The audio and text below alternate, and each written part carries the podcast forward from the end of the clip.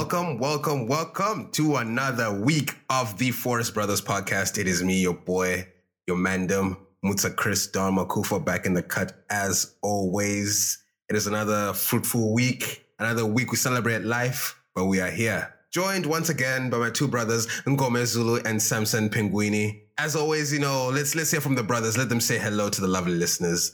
Uh, this week, let me start with the old Penguini. He's licking his lips because he's got some sangria there.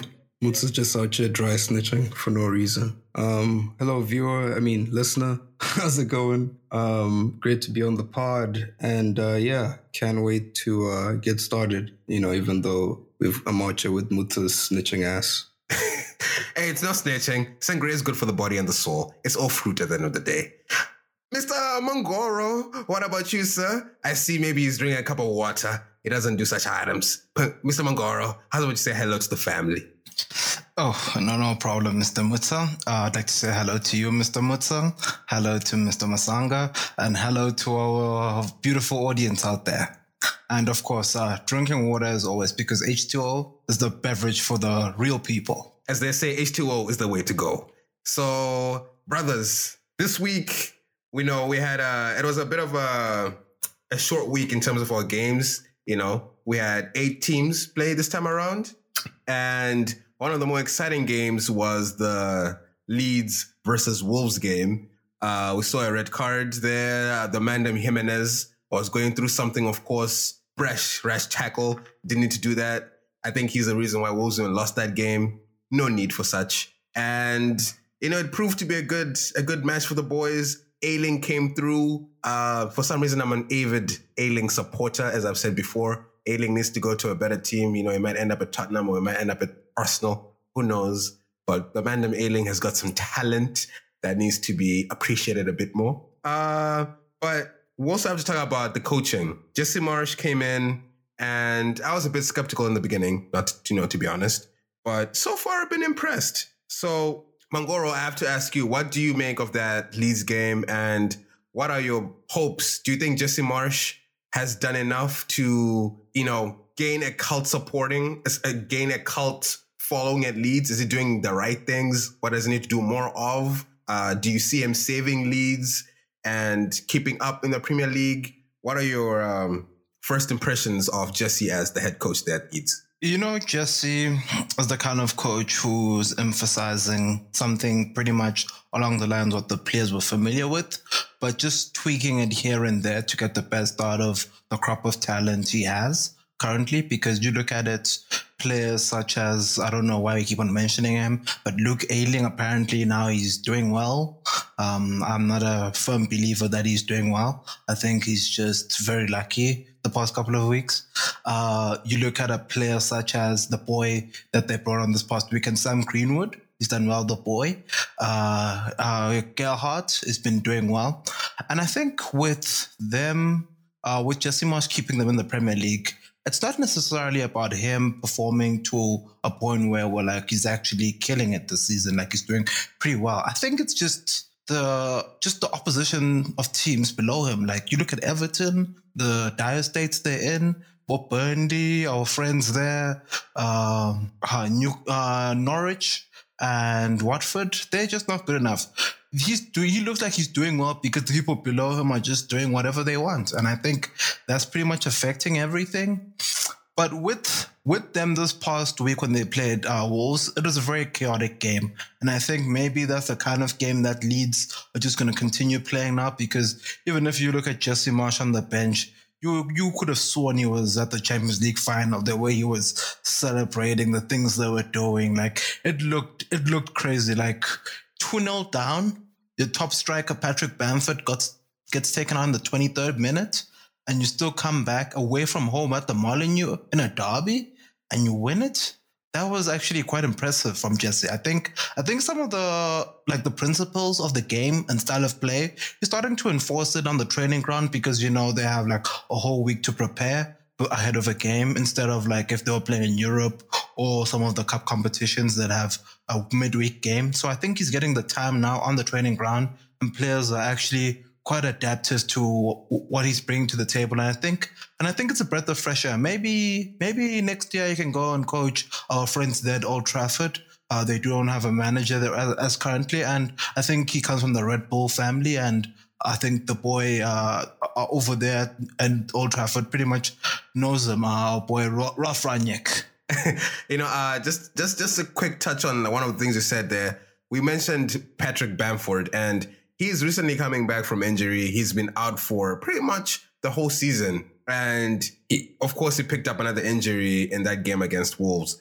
And so I have to ask, what does that do as a former player yourself, Mangoro? What what does that do to a player to come back from injury, and then you're playing, a, you know, a game and your team needs you, and then you suffer another injury, like? What is that? What does a player go through in those instances, and what do they need to do to make sure that they don't you know, self, I don't know, what, what do they need to do to make sure they don't fall into a rut or become or fall into the wayside? Like what does Bamford need to do at this point or how is he feeling? Um, can you, can you shed a little light on that? Sounds good, but I'll just start by saying I'm a current player. I haven't officially retired.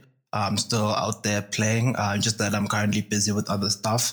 Uh, just, just to put, just to put it out there. But honestly, like, uh, mentally it kills you as a player because you think about the dread that you go through when you pick up that injury and you think about the time that you'll be off, away from the field and all the physio and all the stuff that you need to do to get back to full fitness, like the individual training. And that's, that's really grueling and time consuming on you and your body and your mental health. So I think that really does affect you. And then when you get back on the field and you get another setback, that even takes you to a, even a, a darker place. Like it's really hard for you to motivate yourself to come back and be able to pretty much perform at the at the same levels. Like you look at a player such as Eden Hazard, like after he left Chelsea and he picked up those injuries at Real, he was never the same. Like till this day is not the same because it just weighs on you heavily or like on your shoulders because it's just injury after injury. And like at that point you don't trust your body. Like because you never know like what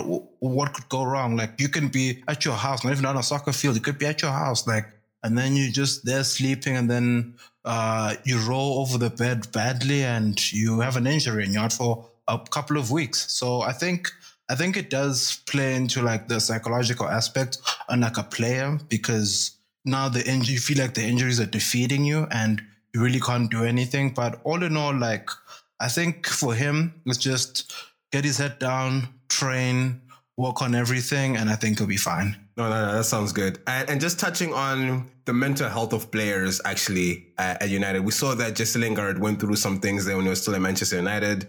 We looked at Bamford; he looked like he was in tears, you know, when he got injured, and that's obviously a very hard thing to take. So, Penguini, I have to, I just want to ask you as well, like, how important do you think it is for soccer clubs and teams to have mental health professionals you know, available to players for instances like this, where, you know, it's, you know, playing professional football is a, a grueling sport and it takes a lot out of you mentally and physically. So I don't know, what, what's your opinion on like, do you, do you think there's enough support in the mental aspect of these players? Or, you know, if you get injured and you don't make it up, like you just, you just left to the wolves? I think it definitely could be better. Um, and this kind of reminds me of Arsene Wenger in a lot of ways because um, he was always referred to by the players as such a compassionate manager. And mental health has come a long way, I think, in the sport, you know, especially in all sports, really, uh, but especially in, in, in football. And I think these players do have mental health professionals ready to speak with them and you know, counsel them and help them through their, their process.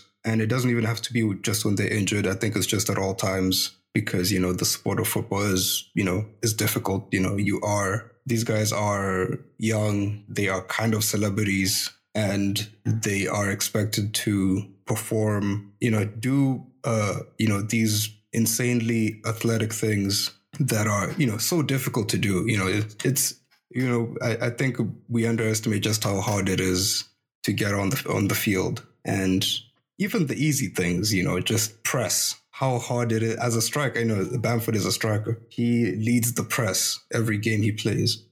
That is hard work. Obviously, he's used to it. He can do it, and it's right now. His it's just about his body kind of agreeing with him and him getting it there. But you know, it's tough work, and you you do need someone to kind of help help you through the process. And yeah, I think the times are changing because I do think in the past that job would have you know fallen on the coaches and the manager, and that's why um, I mentioned Arsene Wenger. He had a he was a very uh, involved coach when it came to talking to players and you know asking them about what's going on in their lives. And a lot of former players, even um, Edu, our current director of football, credits that relationship he had with Arsene Wenger as one of the reasons why he came back to Arsenal and part of why he is the the, the kind of director of, of football he is, you know, and involved with the players, engaged, you know, trying to get into people's lives and figure out what's going on. Um, all that's important, and that's all you know stuff that's away from the game that we don't get to see as fans. But as again, it's hugely important because you know these guys are people. You know, just the same way you and I are. They have families.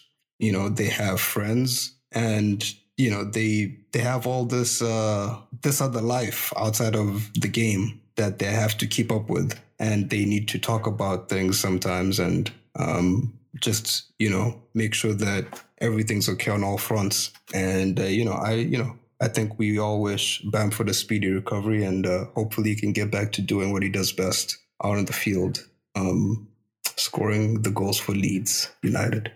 Yeah, talking a little bit about how like coaches are very great at, or coaches are very instrumental in how players feel and how players recover and how you know just just the mental aspect. I know Patrick Vieira at Crystal Palace.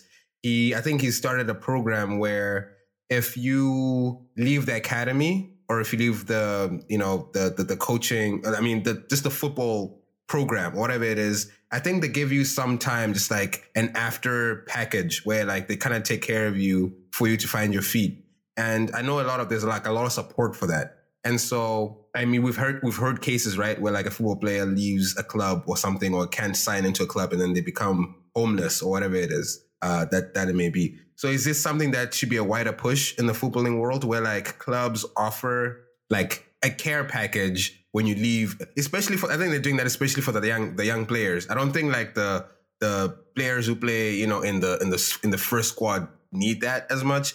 But it's those academy players that like you come in, you're playing since you're 14, and then they drop you when you're like 18. And it's like, you know, sometimes football players don't really like school is not the most important thing. It's like don't they really want to play for the first team. And so those like so I think Vieira is doing that for the young kids or like the academy players who don't make it and like get left like you know get dropped from the team, but like at least have a little something. So Mangoro, like how important do you think that is for academy for the for the young kids as well? Like what Patrick Vieira is doing. Do you think that's something that should be more institutionalized in the Premier League and and across the world? Oh, yes, of course. Actually, very important that something like that is created for the players because you look at the sheer talent of players, just not even just in the academy. That should be like a privilege that you play for an academy, like for an EPL team's academy. I think that should that's a big privilege because you can think about how many people are trying to go into that that academy and play there from like the years of like eight years. You said you mentioned fourteen some of these kids started like seven, eight years. They get drafted into the first team, like, and then they develop through the academy. They can win all these trophies uh, in the academy, get to the first team. There's no way the team, you look at your academy team, even if you won all the trophies available and you're an international for at like a young age, like, there's no way all of you are going to make it into the first team. So, like, three or four probably make it and if they work really hard because the club is going to sign players and they'll have competition, they'll like the best youth players that you played alongside. And I think those severance packages that you're talking about, I think they'll be good for, for players all around because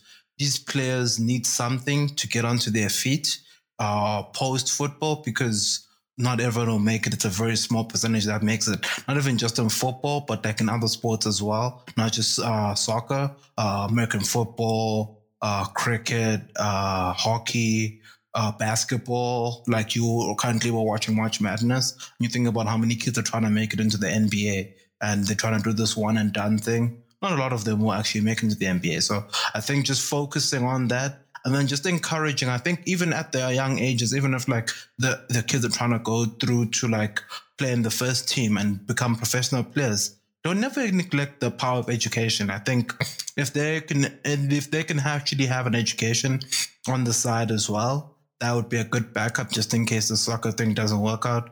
Um, I think that would be an actual good thing because now it gives them a platform just in case the soccer thing doesn't work out. And if it does, even great, they have an education on top of that. They they're well rounded. They know what the world is all about. So I think that could actually help, not just in the UK, but I think I think globally, worldwide. I think that that could even like encourage like these kids' parents to actually encourage them to play soccer because they're doing something they love. At the same time, they're getting an education, and that's what pleases people's parents. Like they they have that basis of like they're getting an education and they're able to to play soccer, the sport they love. What does that give them? That gives them the joy and the fulfillment to do to to be able to perform in all aspects because they're doing everything that I think is really important to them at that time. No, that's that's really important stuff, Mongoro. Indeed, we do support that. And speaking of teams that do need joy and encouragement, uh, that's a good segue into our team Everton and our coach there, Lampard and uh, you know the the things that they've been going through there you know uh it seems that they're in a bit of a rough patch. And it seems that uh they are you know just got knocked out of the FA Cup by Crystal Palace you know. 4-0 done and done and dusted. And the Premier League doesn't seem like they're doing quite well either. They just won over Newcastle uh, a week ago or a week or two ago. So you know there's slight slight hope but it's it's it's not looking too good for our man the Lampard. But um Penguini, what what what do you think needs to happen at Everton? What do you even like the FA Cup game and just like Lampard's demeanor and you know as a coach? Do, do you think he has enough in him to really save Everton, or do you think he might improve his coaching sticks in the championship? The short answer is no. Um, but uh, you know, we're on the pod.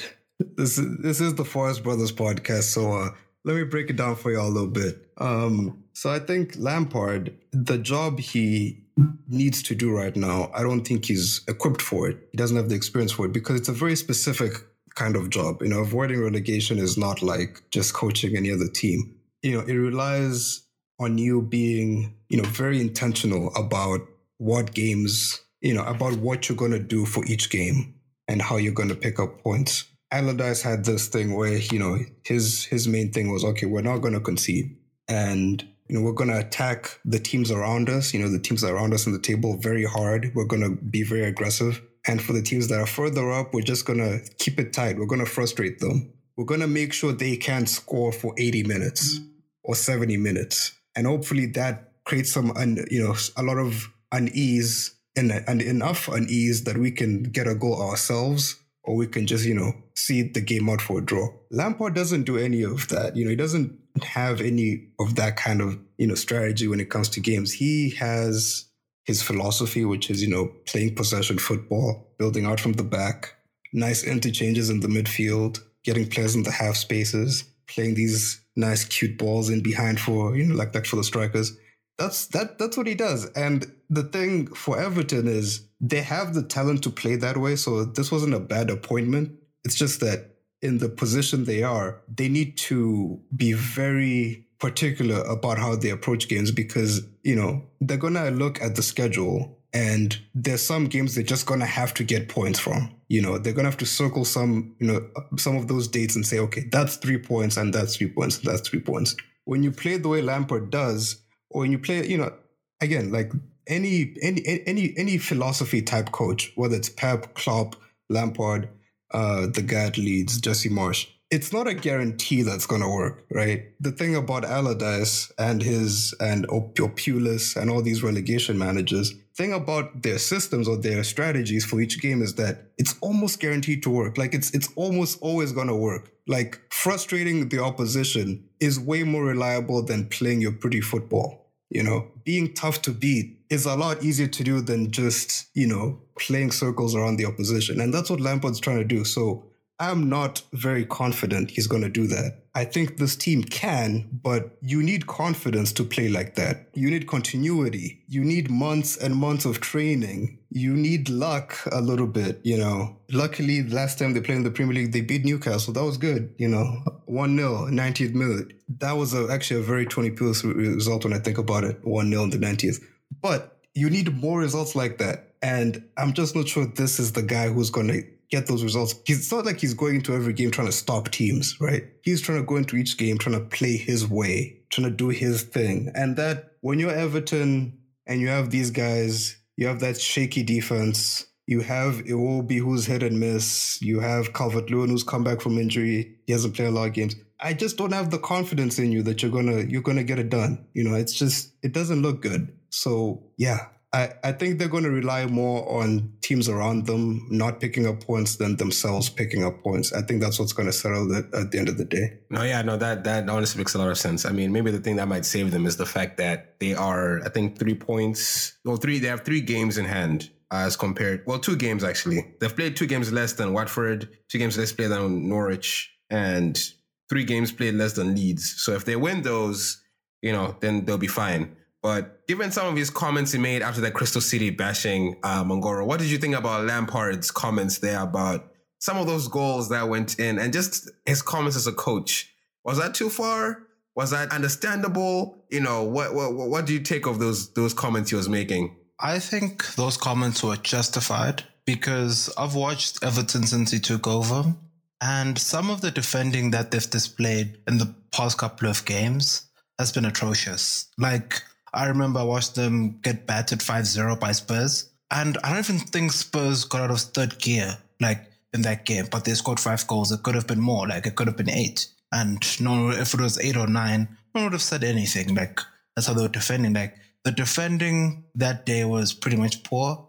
And this past weekend, I think it was just a statement to the players, firstly, to be like, yo, we need to either pick up because we're in a relegation battle, or it is a message to people upstairs, uh, Farhad Moshiri and Bill Kenwright that I need proper defenders. I have England's number one here looking like uh, a Norwich's keeper because the people in front of him have no protection. Uh, Seamus Coleman has been a great servant for the club, but in all honesty, I think they need to move on from him. There's a boy, Jojo, Jonjoe Kenny. I think he can try and be a good replacement. Michael Keane, he's been hit or miss this season. He's, he's half the time he's in his own world, defending some type of way. Uh, uh, the boy Ben Godfrey has been doing well. Like he's that's one player I actually could say that Everton have a defender there. It's just that he's always played out of position. But in actual fact, that's a player who can actually defend. Uh, Mason Holgate is a right back. They play him at centre back. I don't think he's uh, Premier League level. I think he should go to a team like Norwich or Watford. I don't think he's good enough. I understand with the boy Vitaly Mykolenko that he's going through everything right now with his family in Ukraine and everything like that. It's very hard for him to play, and that's quite understandable for for him. So I think those kind of players around there that, that Everton team right now, I think it is justifiable that Lampard goes off on them to either raise their standard or just let the club owners know that they're not good enough. Because you look at their front line, like the attack is actually quite decent. Arsenal have been looking at Calvert Lewin, even though he's been injured this season. That's a that, that's a, at least a, a good player they have there. Uh, the the boy uh, Anthony Gordon has really come on this season. So there is some something happening uh, up front with some of the players they have there. Uh, Doucouré, one of the I think very underrated player, but box to box, high quality player. Alaa on his day can be quite a decent defensive mid, just shielding and screening the back four, covering distance across the and protecting the back four. So I think there, there is like a good core of players. It's just about them raising their level to be able to survive the Premier League this season, as Samson said. Like it's just about now they need to just go to the fixtures list and just target games and be like, we'll try and win these. These ones will try and sneak a draw out of them. I think that's the only way they can go about it. And then next season, they can regroup and then take it from there. Because if they continue at this rate, they might be, even be hit 5-0 by Watford if they still have to play them. So if if by the chance that Everton drop out of the Premier League, do you think they'll be willing to keep Lampard on as their coach in the championship? Or do you think Lampard will be willing to stay at Everton in the championship and coach them and try to coach them back into the Prem? You know, it's a big project there at Everton. Like they're working on their stadium redevelopment right now. Goodison Park. I don't know if they're going to move to a different stadium or they're going to revamp it. From what I understand, they move. They're, they're pretty much working on new plans for a new stadium. So I think they want to go into that new stadium with some sort of stability around the coaching side. So I think if they were to go down, for example, I think Lampard would stay with them and then he'd try and get them straight back up because I think they have more than enough quality to come out from of the championship. And also like, you know, I don't know why we keep on I think this might be the year where teams in the bottom three go down uh based on like the lowest number of points. Like those teams in the bottom three, you don't know where their points are coming from. You don't know that. I think that's what's going to give the teams above them, Leeds, Newcastle, Everton, that comfort of the people behind us are actually quite horrible. And I think that's how we'll survive, all in all. Because honestly, like, if those people behind them had some confidence, I think more Everton would be worried. But honestly, I think I think Lampard just needs to go get on the training ground. Now it's international break. We have some time to work with the players and uh, maybe maybe they'll work on some defensive shape or something and not be too open. Maybe put Michael Keane outside for a bit. Yeah, uh, you know, shifting shifting gears a little bit and talking about teams that have been picking themselves up from the gutter. I think Barcelona have have done something similar to that. You know, the man Gerard Piqué was out there saying we are back on Twitter. You know, after after after ending Madrid 4-0 this past weekend. Penguini, did you enjoy that El Clasico? Was that was that a proper proper spanking by Barca on on on Madrid? And what does that mean for our Madrid boys? Uh, you know, they I'm sure they, they were flying high after their win in the Champions League over PSG. And did you see this spanking coming? I don't think anyone saw the spanking coming. Not Xavi, not Xavi's mother, not Messi, like no one. Like you, not the staunchest Barca supporter thought this was going to end with a 4 0 victory for Barcelona. It was shocking. Um, in the context of La Liga, I think Real Madrid will still win the league. They have a decent gap on the next team. You know, it's I think they're nine points behind of Sevilla in second with, you know, nine games to go in the league. I don't see them dropping too many points after this. You know, even though they just got spanked 4 0, they've been pretty solid all year, actually. Um, the defense has, has been pretty stable. Um, Alaba has brought a lot of stability up to that back line this year. So this was very much a, a shock for everyone. I don't know what it means moving forward because, uh, as we all know, they faced Chelsea in the Champions League in the quarterfinals. I don't know what it means for that tie. Um, I was confident in Real Madrid moving forward. I thought Chelsea were going to struggle given that Ben Chilwell is not there. Lukaku hasn't found his feet. You know, you still have some inconsistency in that back line. You have people like Trevoh Chalobah in there one week. They're giving away pens. You bring in people like Christensen, they, they you know, and they're looking lost. People like Malang Sarr don't really look comfortable. Chelsea doesn't have a three, doesn't have three centre backs that they really rely on every game. They can count on moving forward for all their games. Real Madrid, after this game, I I don't know.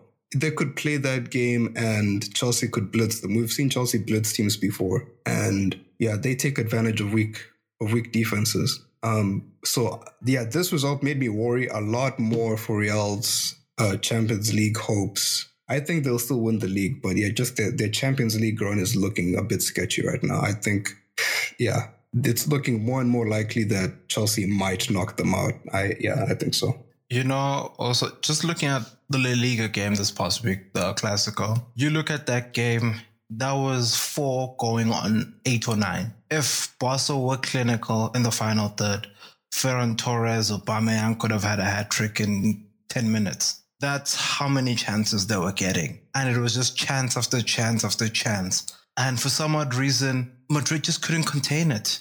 And it was just very, very disappointing to see, but exciting as a Chelsea fan to see that this is how they're defending. Like they brought in Alaba for all that money, and he looked like some random defender for Osasuna. That's how that's how off the pace he looked. I don't know, maybe it was just the pace that Barca brought that day, and uh, I'd say that Real didn't expect it. But you know, the front three of Barca is pretty quite, it's pretty rapid. So I understand why you don't prepare for it ahead of the game like just tactical shape, just just in, in like that phase of the play or phase of play. Because I think there was one ball where uh, Eric Garcia just played it from his defensive line like a quarterback. It's like I was watching Tom Brady.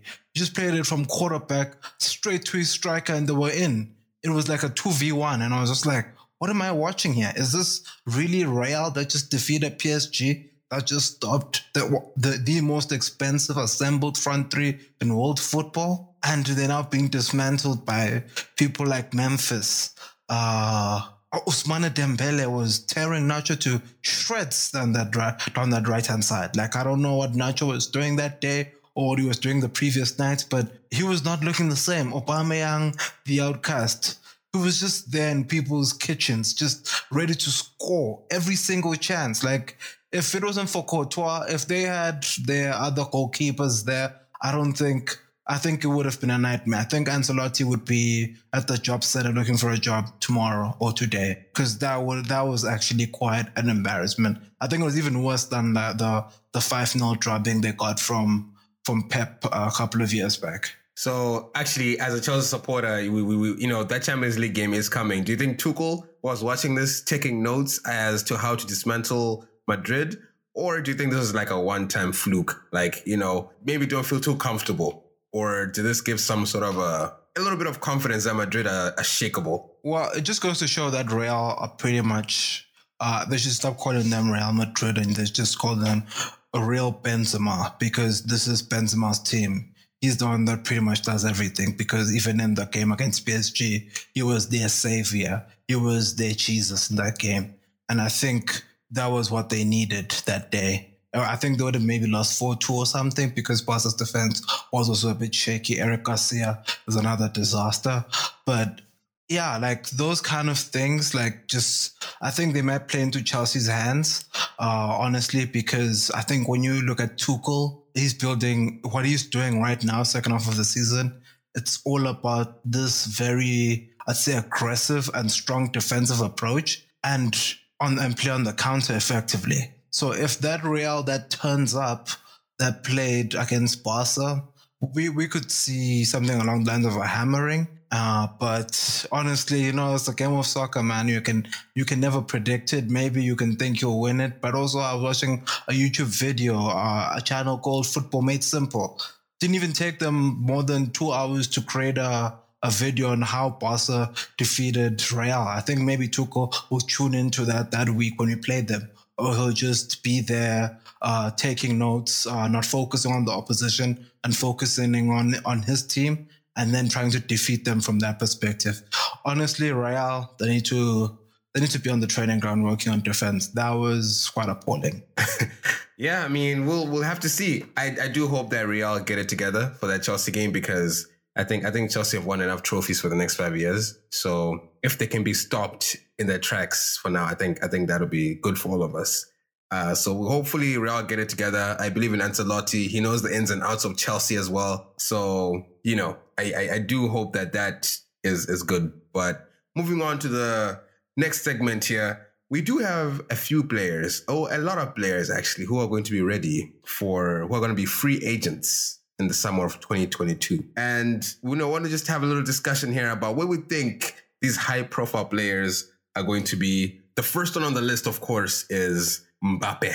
You know, I think he's had enough at PSG. I'm sure Messi is just there, you know, stifling him up, uh, not not giving him the the space he needs to grow. You know, he can't be there under Messi's shadow forever. He has to be released and fly. So, brothers, in, in, in the case of um, Kylian Mbappe, where do you think? Or I think I think it's most likely to go to Madrid, right? I think that's what I've been hearing in the grapevine. But is that a done deal? Is Mbappe? You think Mbappe for sure is gonna sign to Madrid after in the in the after he's a he's a free agent? Mutsa, if not Madrid, then where? You know, I think that's the question we need to ask ourselves because he's a PSG. He's playing with Neymar, you know, the most skillful Brazilian there ever was and there ever will be. He's playing next to Lionel Messi, quite possibly the greatest football player we will ever see in our lives ever again. If he can't win with those guys, and we've seen he cannot, then uh, you know, the next logical move is Real Madrid because, you know, if you look at the footballing landscape, Bayern can't afford him, they've said as much. You know, they can't afford Haaland. How the hell are they going to afford Mbappe? Man City, they want Haaland, right? It's been in the news the last couple of weeks that Haaland has agreed terms with Man City, and you know it's it's going to be announced real soon. So they want Haaland. Liverpool don't have that kind of money. Uh, you look at Barcelona; they're in debt. You know, we had to give them Arsenal had to give them Aubameyang for free. That's that's how bad the situation is. And then where else? Where else is he gonna go? You know, there's there's like two teams that can afford his wages, and he's at one right now. The other is Real Madrid. So yeah, he's leaving, and he's going to Real Madrid. There's uh, there's no other way about uh, around it. Newcastle, Newcastle got the money. Maybe if they, if they put in a bid. Muta Muta stop playing. All right. Maybe, maybe, they'll, maybe they'll pay him a milli a week. What if they paid him and said like Mbappe will give you a milli a week? A milli. thing is, I think footballers do like money, but they don't like money like that. You know what I mean? Like especially the good ones. Like if if Mbappe kind of sucked, I think you'd have taken the deal. Because I mean, remember Oscar a few years ago? Uh, he was at Chelsea. He was doing great. Um, he ran into a bit of bad form, kind of lost his way a little bit, and then China came calling, and he he took it with both hands. They, they were they were paying him half a million a week. He took that thing with both hands because he knew he's not Mbappe. he knew he's not Messi. He knew, all right? He knew that was his ceiling. That's as good as it gets. Mbappe knows, uh, and Mbappe, Mbappe's won a World Cup, all right? He is, I think, I, I don't know who he's signed to. Is, is it Adidas or is it Nike? But I know he's the face of whoever he's signed to. Um, he's the face of FIFA. So he has endorsement deals. Just, you know, people are just lining up to put him on stuff. So he's not worried about money. He's worried about winning things. And if he's not winning things at PSG, the next logical place to go is Real Madrid because he's probably looking at Real Madrid and thinking, hey, they're doing pretty good right now in the Champions League, right? I mean, obviously they just got beaten 4-0, but they took me down. they they beat my guys. You know, they beat me in 45 minutes. What if they had me? You know, that's what he's thinking. What like what? Imagine me over there plus what they have. So it makes all the sense to me that he goes to Real Madrid. I don't know where else he'd go. I was just thinking, like, in the case that, like, if Newcastle, we're gonna move on to the next player, but I was just thinking, like, if Newcastle made three other superstar signings, you know, maybe four other superstar signings, and the Chin Mbappe, Mbappe will give you a milli. You still, that's still not enough. You're still not going. He's not going. I, I, don't think Mbappe is not joining a team that still employs Matt Ritchie. it's just not doing like if you have Sean Longstaff or the Longstaff brothers in training, Mbappe's not showing up. Let me put it like that. that makes sense. Uh, and the next player here, Mongoro, you tell us Dybala. He's also going to be a free agent in the summer, in the upcoming summer. Where do you think the Mandem Dybala is going to end up? Or where do you think he should end up? I could see him going to PSG. You know how PSG like these high profile signings. Um, they don't know how they fit into their little puzzle, but they just they just want them for some odd reason. It's like uh, Nasser Al Khelaifi and Leonardo they just sit there and they just play any fantasy soccer game and just sign soccer players just for the sake of it and just have a bloated squad because there's no need, there's no reason to sign him. So I think I'd see him there uh, at PSG. Uh, honestly, like there are not a lot of teams out there like that. I'd say I need a need of like a player like Dybala right now. I think staying at Juventus could be could be something that's good for his career. I don't know. I confirmed that this morning or yesterday that he's on his way out. I don't know why he want to leave. Like I know they've exited the Champions League, but I saw I saw other awesome play this past weekend against Salernitana, and the combination he had with Vlahovic was pretty promising. So I don't know why you want to leave that. And also, there are not that many teams I think apart from PSG, he doesn't have anywhere to go. What about in London? Do you think do you think the Mandem Dybala could could be the next signing there? Arsenal, Pinguini? Uh, that is uh, exactly what I think. That is hundred percent what I think. I think Edu was on his way to the airport this morning when he heard the news. He jumped on the jet. He flew to Turin, and they're talking with Dybala's agent as we speak, trying to iron out the details. But I mean, that's just me. I don't know what Mongoro thinks. I don't know. I just don't see it. Like you're pushing you're pushing this notion of these young kids and then next year you bring in a 29 30 year old who's going to stagnate the progress of these kids. Since it's worked out so well this year i just gonna abandon the blueprint and just start doing something new next year. Is that what this thing or lacazette is on his way out and Dybala will be like your false nine or something? Or Martinelli is gonna go play up front? Uh, I mean, I think I think that would be the move. I think because there has been talk.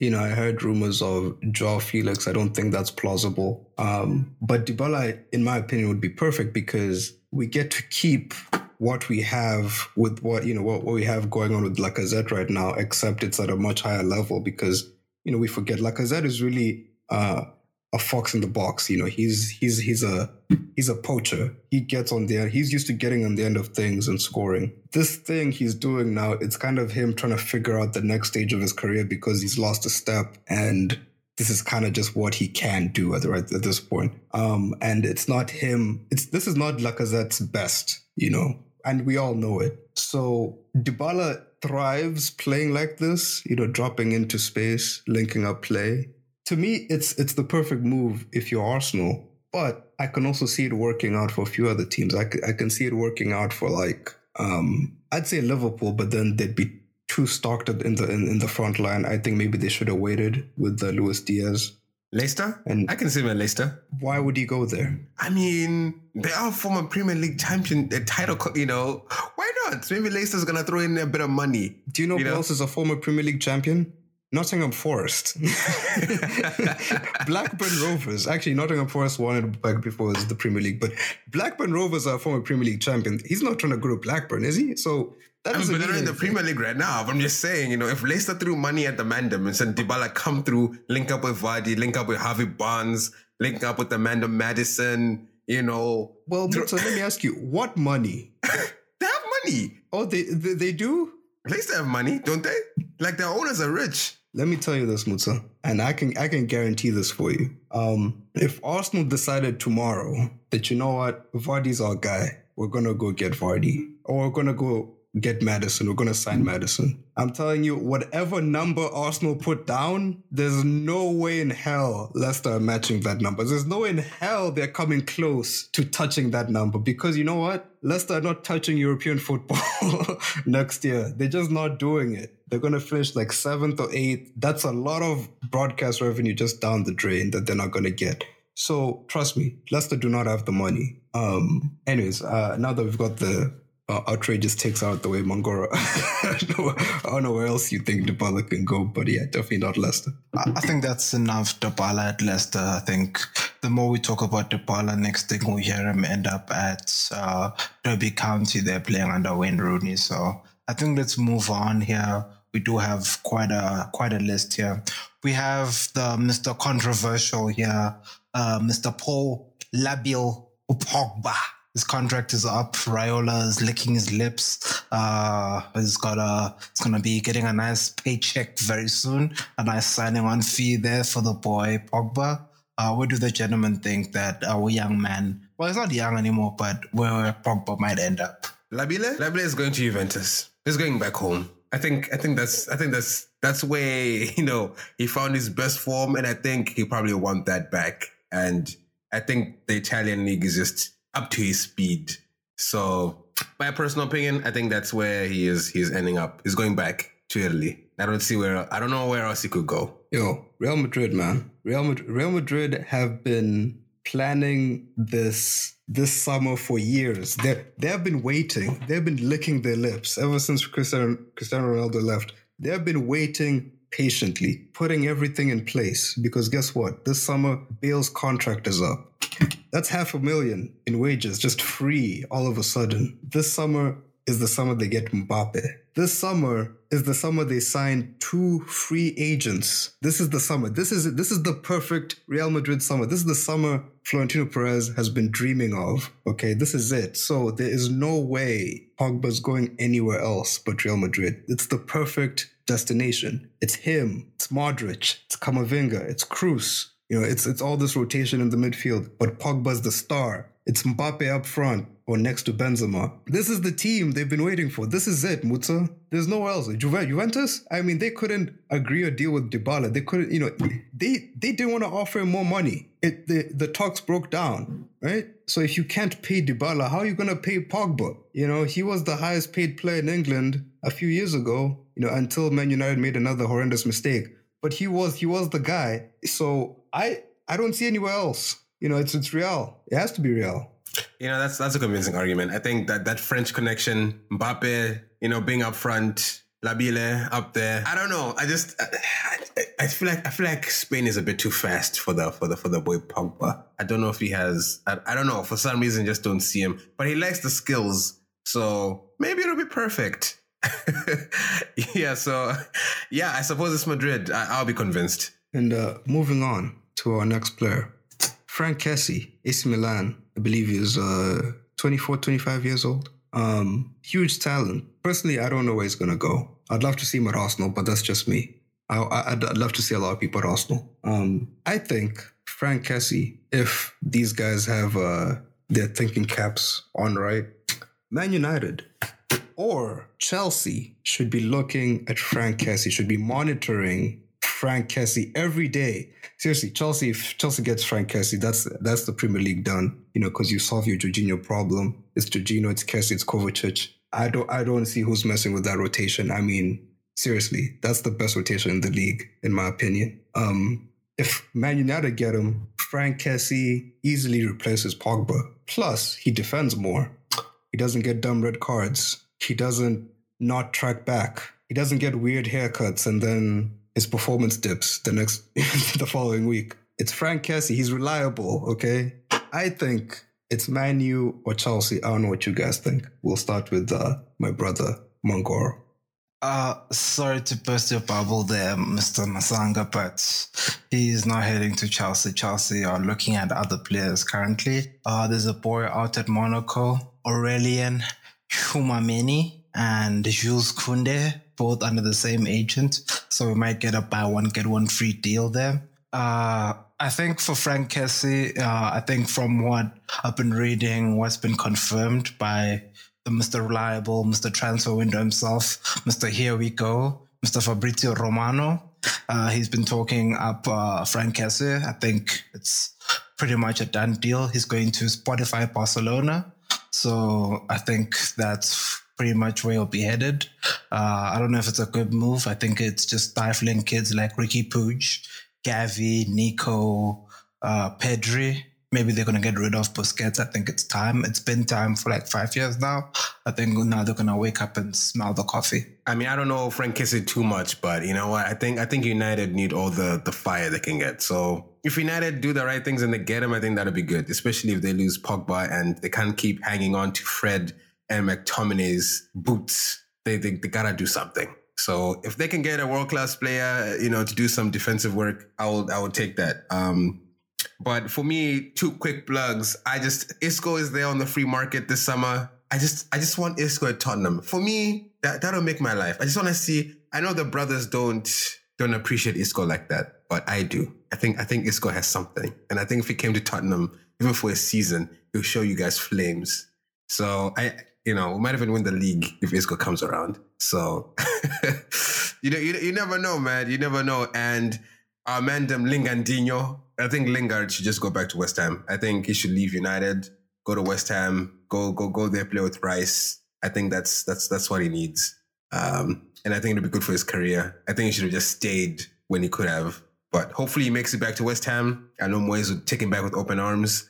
But the list is long, fellas of these uh, summer 2022 signings, and maybe we can pick up the other half next week and see, you know, if there's any other interesting news or any interesting movements. But listener, certainly let us know. Uh, we'll we'll, pro- we'll drop a chat, we'll drop a link there uh, when you listen to the podcast for us to tell you know tell us who you think should end up where, uh, or if you have any opinions based on the hot takes that we provided today. So we'll certainly provide that opportunity. But with that said, it is time to say goodbye. Do not cry. It is okay be merry when you're out there. Brothers, any uh, last words of saying goodbye to our lovely listeners? Oh, yes. Uh, I'd like to say goodbye to our lovely viewers out there and all the listeners, uh, global listeners. Uh, as, as, always, uh, always plugging different leagues. This week, uh, Serie A, I'm plugging that league uh, tune in. Uh, it's available on Paramount Plus and CBS uh, just for five dollars a month, five ninety nine a month, and you to watch Champions League as well. So watch some of Serie, A. I was watching Roma versus Lazio this past weekend. Very very interesting game. So yeah, Serie A. Have a great week. I think this is the second time Mongoro has plugged Paramount Plus. I, I really hope I can reach out to them and uh, we can get an ad or we can get like some sponsorship for the pod. I think that'd be that'd be ideal. Um, but my final word is um, I don't know, Dybala, please, please, I'm I'm begging, I'm begging you here. Um, on my hands and knees, I'm praying. All right, come to Arsenal. You know, we're gonna be in the top four. We're gonna be in the Champions League. All right. You're not missing much. All right. You're not winning the league this year. You're not winning the Champions League. All these other teams you're gonna go to, you know, say Barcelona. Barcelona, what, what do they have? A couple young kids. Xavi, what does he know? He got lucky this past weekend. Real Madrid didn't show up. So what? They ain't good enough. They're playing our reject, Aubameyang. He's finished. Come on, bro. Let's get serious. Real Madrid, they don't want you. They have Benz. They're getting Mbappe. Come on, bro. Let's get serious. PSG, really? You, Neymar, Messi? Come on, bro. Arsenal is the place to be. We have got Arteta. We have got Odegaard. We've got Saka, the man, the myth, the boy wonder Saka. Come through to Arsenal. These young players will take you places that you Mm. never believed you could go. Well, Paulo, I hope you've heard the man. He's there down on his knees, and I've never seen Penny down on his knees. So this must be serious. So, Dibs, definitely please come through. And with that, lovely listeners, if you can tweet, tweet out to Dybala and tell them there's a man out here who's really, who's really hoping that you come to Arsenal and save them. So by all means, do do so. But thank you so much, listener, and we will see you next week. Peace out.